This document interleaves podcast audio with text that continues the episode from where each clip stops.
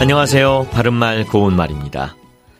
신문지상에 나오는 각종 부정부패 사건들이나 뇌물 관련 사건에서 관계자들의 공통적인 모습을 보면 일단은 부인하거나 침묵으로 일관하고 나중에 증거가 나오면 그때 시인하면 된다는 식인 것 같습니다.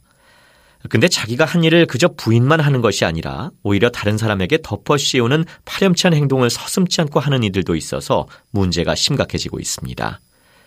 이와 같이 남에게 넘겨 씌우거나 남에게서 넘겨받은 허물이나 걱정거리를 가리켜 말할 때 덤택이라든지 덤탱이 같은 표현으로 쓰는 일이 대단히 많은데 이것은 모두 맞는 표현이 아니고 덤터기가 표준어입니다. 덤터기를 덤택이라고 하는 것은 발음을 편하게 하려고 하는 데서 나온 것입니다.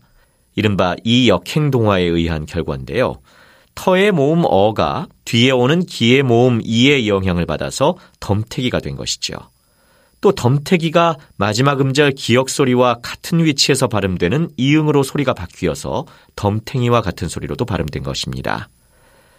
덤터기와 형태나 발음이 비슷한 표현으로 담탁이라는 것도 있는데 이것은 담을 타는 것을 뜻할까요?